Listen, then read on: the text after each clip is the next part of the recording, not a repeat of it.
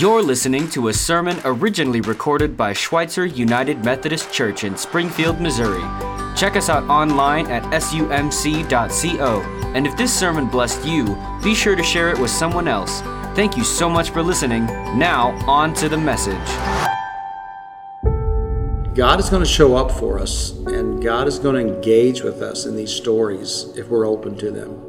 And God's going to move us to a different place than where we are right now by sharing our stories, we enable one another and encourage one another and empower one another to have greater faith, you know. Um, and uh, I, I, think there's real great hope in, in that, that these stories still continue today. Yeah, so we all have these great stories. Hey, he appeared to me also. Here's my story. Here's what happened. Take it or not, but that's what happened. There are a lot of different people that Jesus shows himself to. And it was an amazing thing, time and time and time again, how Jesus showed up. I think he's, he's looking forward to doing that today.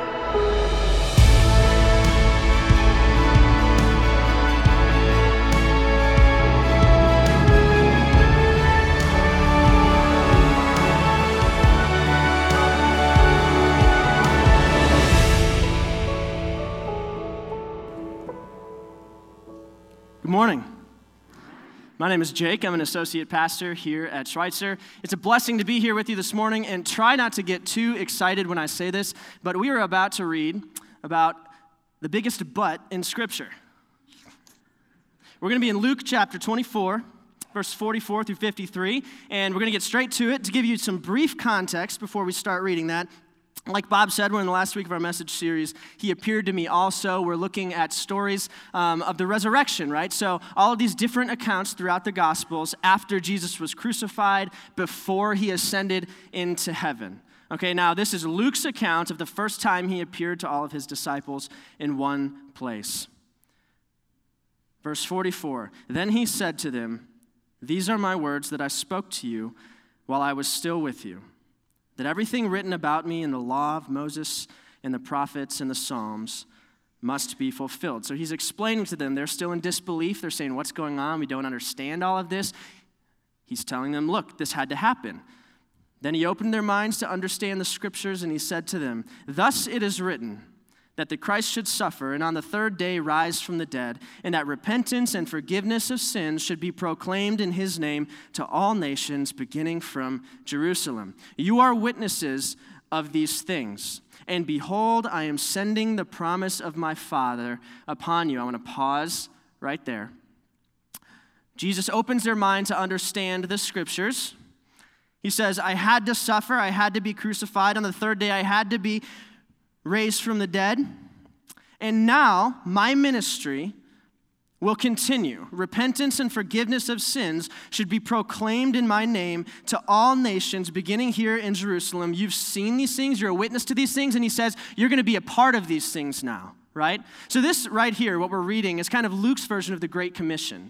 You know, we always refer to Matthew 28 as, as the Great Commission, where Jesus says, Go therefore and baptize, uh, uh, make disciples of all nations, baptizing them in the name of the Father, Son, and Holy Spirit, etc. Right? That's a great commission. But this is kind of Luke's version of the Great Commission, where he's saying, You now, my disciples, are going to be the final fulfillment of the prophecy right? The things the scriptures have been talking about are not just about me, but they're, they're about you being a part of this mission. You're going to carry this out. And the promise of the Spirit that the Father has been promising all throughout the Old Testament, he says, will be coming to you.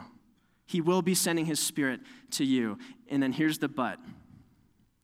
But stay in the city until you are clothed with the power from on high.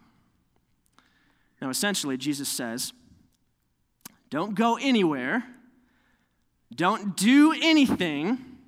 Stay here until you are clothed with the power from on high.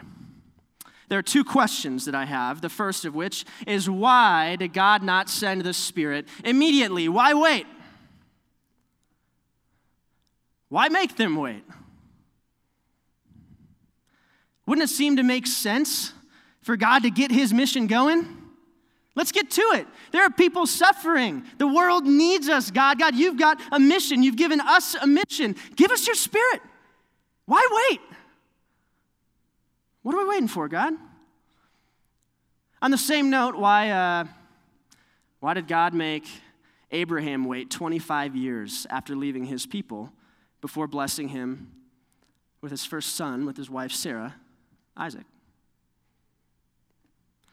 Why did he wait 40 years uh, with Moses in the desert? Or rather, why did he make Moses wait 40 years in the desert as a shepherd until he was 80 years old to send him back to Egypt and save the Israelites, right? Why? Why? Why didn't he send out Paul on his missionary journeys for years until years after he was converted? Why, on God's green earth, did God wait until Jesus was 30 before he began his earthly ministry? Guys, I'm only 26. Jesus was 30 before he began his earthly ministry. Why wait so long? If that doesn't make you scratch your head a little bit, there's something wrong with you. We could come up with all kinds of potentially legitimate reasons as to why God waits and why his timing is best and why, in all these different scenarios, good reasons why God would have waited. But it would all be speculation at the end of the day, okay? The fact is that God tells them, Jesus tells them here to wait, which leads me to the second question. If the disciples hadn't waited, would they have been clothed with the power from on high anyway? If they hadn't waited, would God have sent his Holy Spirit anyway? If Moses had just uh, gone back to Egypt himself, before God had sent him to go save the Israelites on his own, would he have been able to save them anyway? I'd, if Jesus had just began his ministry at 25 instead of 30 without the, the prompting of the, the Father and the Holy Spirit, what would, have, what would that have looked like? What would have happened, right? I'm going to ask the question again. If the disciples hadn't waited, would they have received the power of the Holy Spirit anyway? There are two stories that I want to do. I want to give you here. Uh, the first is more metaphorical, and it's about a bird. Okay, uh, I was I was uh, in my front room a couple of weeks ago, and my wife was sitting there with me, and a bird flew into the window. And we got big windows, I guess, and so it thought it could go through. So it flew into the window, and, uh, and it landed in a, upside down in a bush, and it looked injured. And so I went outside, and I got kind of a broom and, and got it out of the bush, whatever, very gently, and it fell down onto the ground, and it appeared to me as if the bird's leg was broken or something, or a wing was broken or whatever. It was twitching. It looked like it was, it was hurting and it wasn't going to go anywhere. And so I walked inside and I told Kayla, I think you're going to have to kill this bird. And I'm just kidding. I,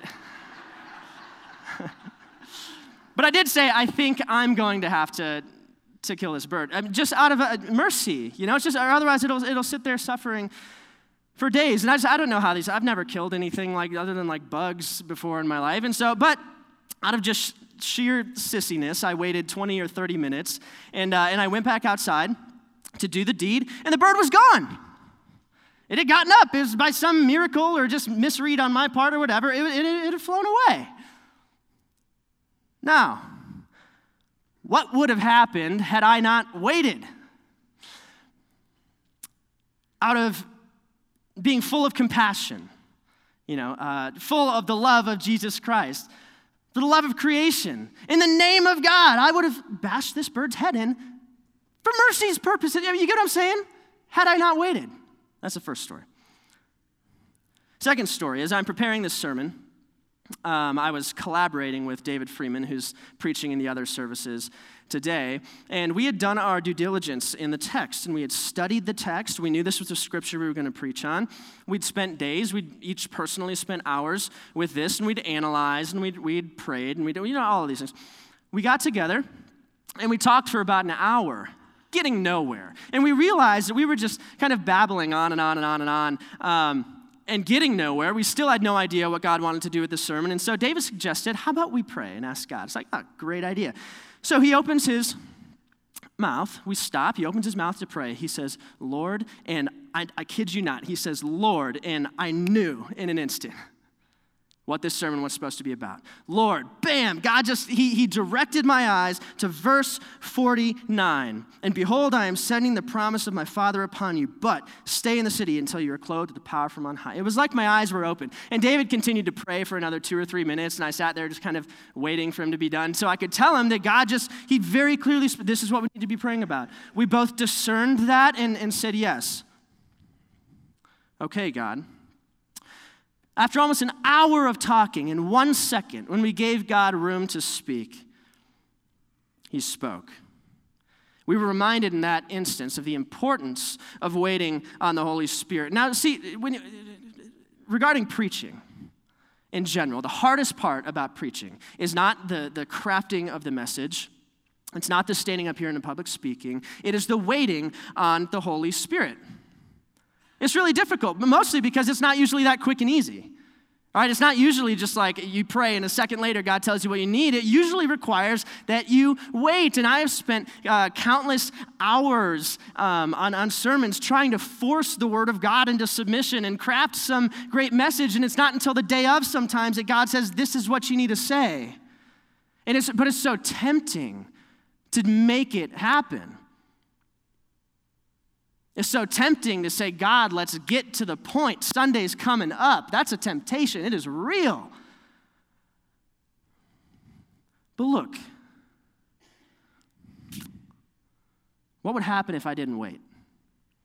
What would happen if I, we preachers, didn't wait for the Word of God or rely on the Holy Spirit? Let me tell you what would happen you would be a bunch of sorry souls listening to another sorry soul, a 26 year old kid from South Dakota with a degree in logistics and his own thought. I mean, you know what I mean? They'd be my own thoughts. What, what is there to gain from that?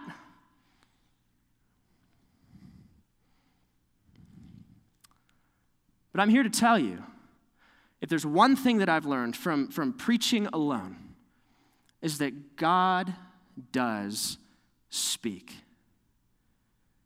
His spirit is alive, His spirit is active, and I am not special. Pastor Bob's not special. Jim's not special. Jason's not special. The Apostle Paul wasn't special. St. Peter wasn't special. We are human beings who have a relationship with God who listen and pray and wait for the Holy Spirit, and God speaks to us just like He desires to speak to you. And if you think it is, it is just so bold for me to say that I have the Word of God as I speak to you when I come up here and speak, then what do you think happens in this place? Why do we gather? What do you think? What do you think the heart of the Christian faith even is? It's about a relationship with God. We'll get more to that in a bit. Now, I wonder how much we do as individuals and as a church that is void of the Holy Spirit. This might be another bold t- statement, but I think we tend to assume that because God sent his Holy Spirit on the day of Pentecost to those Christians, that he's sent it to all of us too, just by association of, as being Christians. I think we tend to assume that because he sent them on mission at that time and that day, that ever since he's been sending us on mission with no seasons or periods of waiting and praying and doing nothing. We make that assumption. We're a sent people. Do you think maybe, just maybe, there are seasons just like this where God tells individuals, where God tells groups of people, whole churches to stay and wait until you are clothed with the power from on high. Our mindset is too often that the Holy Spirit follows us wherever we go empowering us to do whatever ministry He's called us to do. And I'm telling you, that's, that's not how it works. But we think, making the assumption that because we have the Holy Spirit, that we should just strategize and make smart goals and make plans and read self help books and, and church strategy leadership books. And when we do all of these things, assuming that we have the power of the Holy Spirit as if the Holy Spirit is some commodity,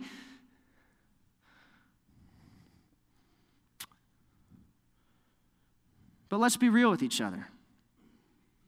Let's be real.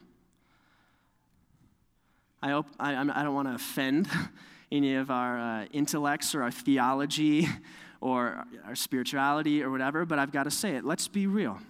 When you read the scriptures and the stories in the scriptures about the works of the Holy Spirit, do you not see a difference between what happened then and what happens in our church and in our world here today now?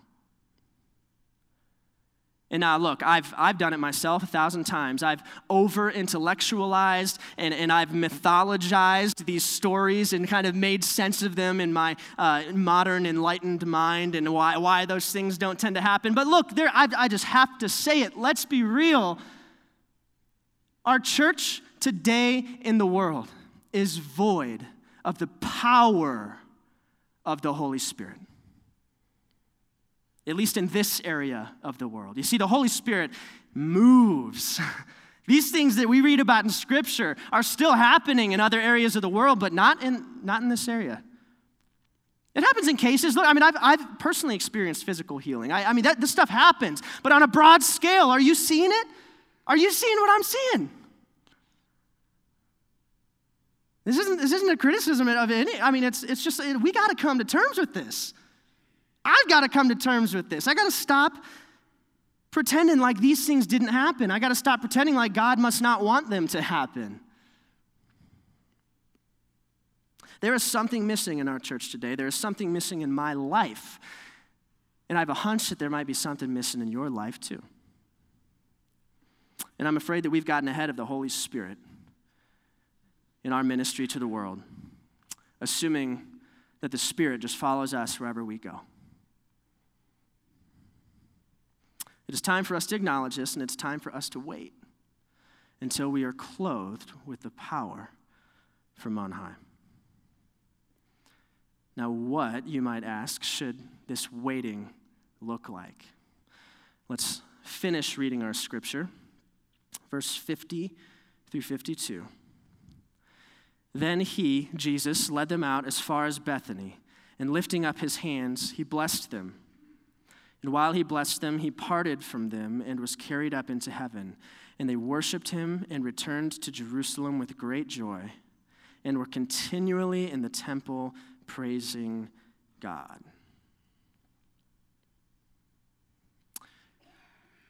When you hear the word to wait, if God told you to wait, what would you go and do?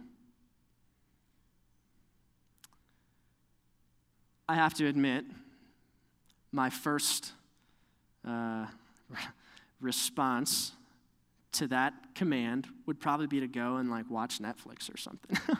I mean, go and wait, you know, just. The disciples devote themselves to continuous worship, to praise, to prayer, and they wait with great joy and expectancy and they do this together. The first point worth making is that they didn't do nothing. They didn't continue with business as usual. They didn't just um, say, okay, God, you've got nothing for me, then I'm just going to go about my life as I would if you weren't in it. No, they take this time to center themselves on the source of life. They take this time to deepen their faith in God, to deepen their relationships with one another. They go to the temple, they stay, they worship, they pray, they rejoice. Again, together. And they do this continually, waiting for the promise of the Holy Spirit.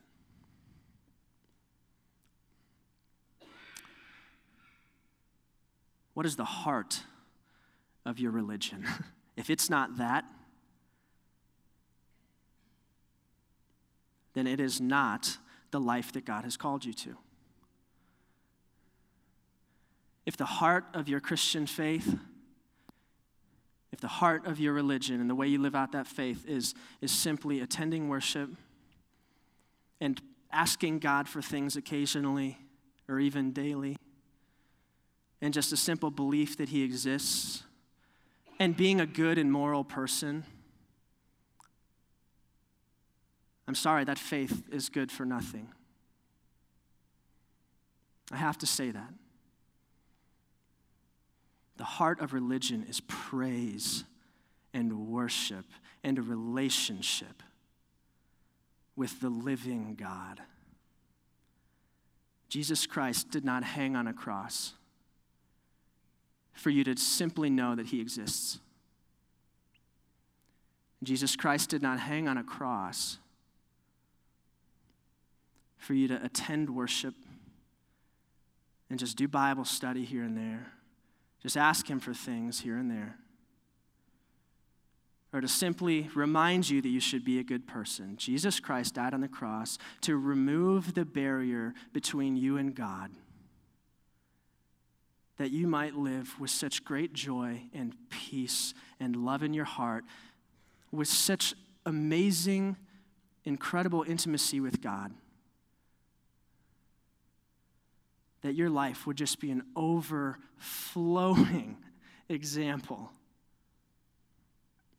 of what God planned for all of humanity. That's the heart of religion.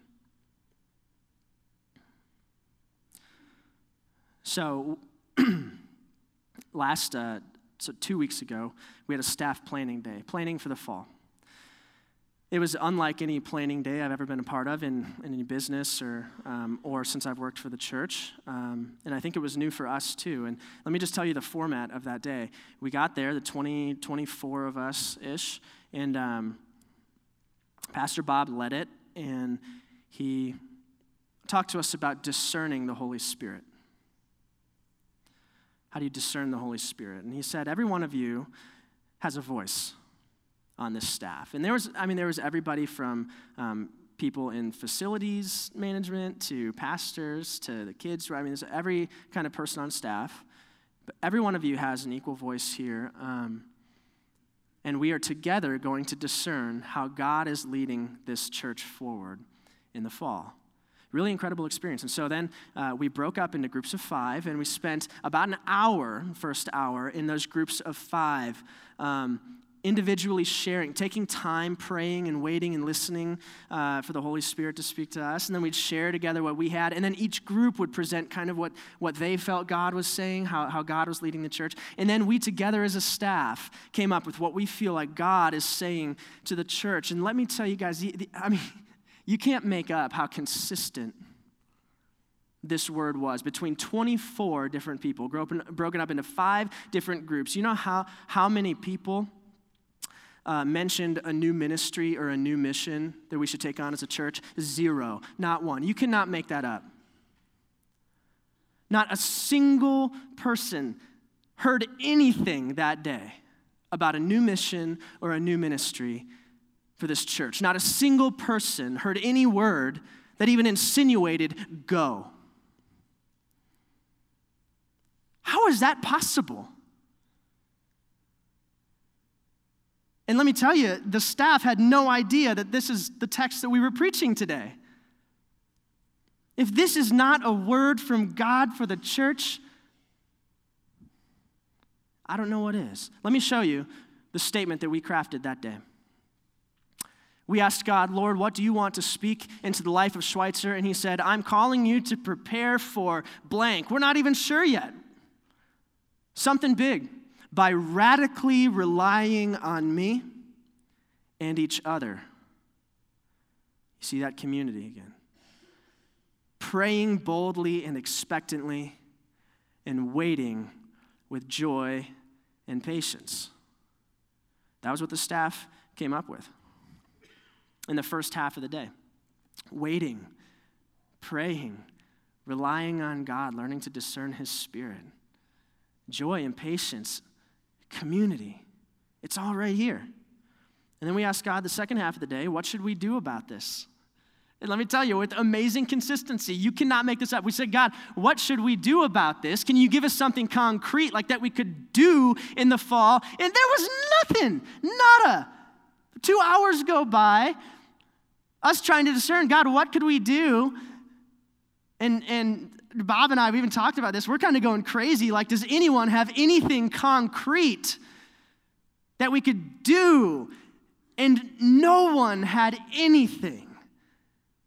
It wasn't like we had a ton of suggestions and we just couldn't come to a consensus. Like God was saying nothing. And it's because it's time to wait. It's time to, to center ourselves on Him, to get back to the heart of worship, to pray for something huge to happen, and to discern where the Holy Spirit is leading us as a church and as individuals.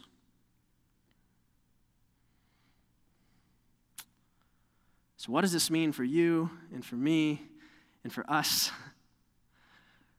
Well, I simply don't know. I don't have a specific. What it means is get back to the heart of worship.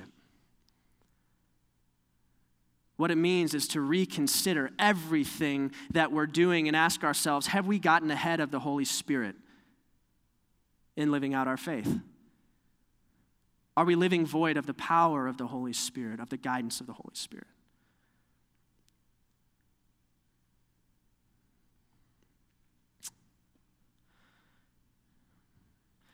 And one last word I want to say is on community. I've mentioned that a few times. Um, is that part of this whole equation is that you cannot know God completely apart from community. You, you cannot.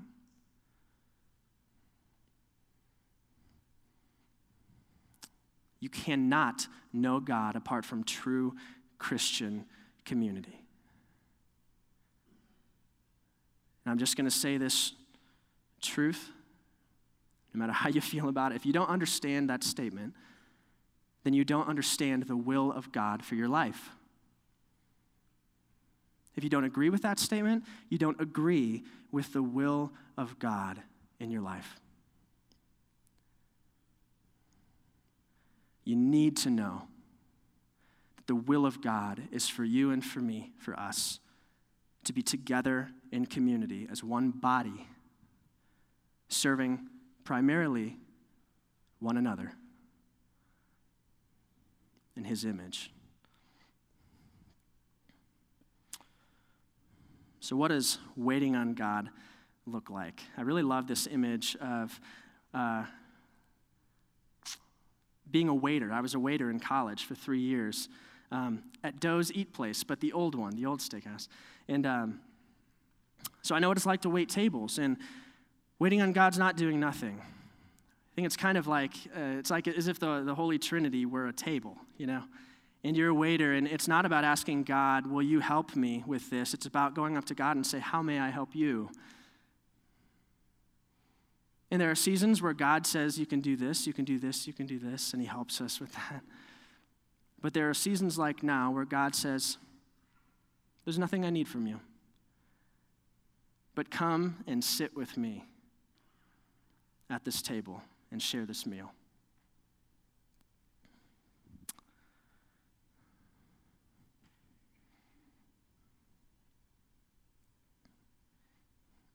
It's here at this table where we remember all that God has done for us.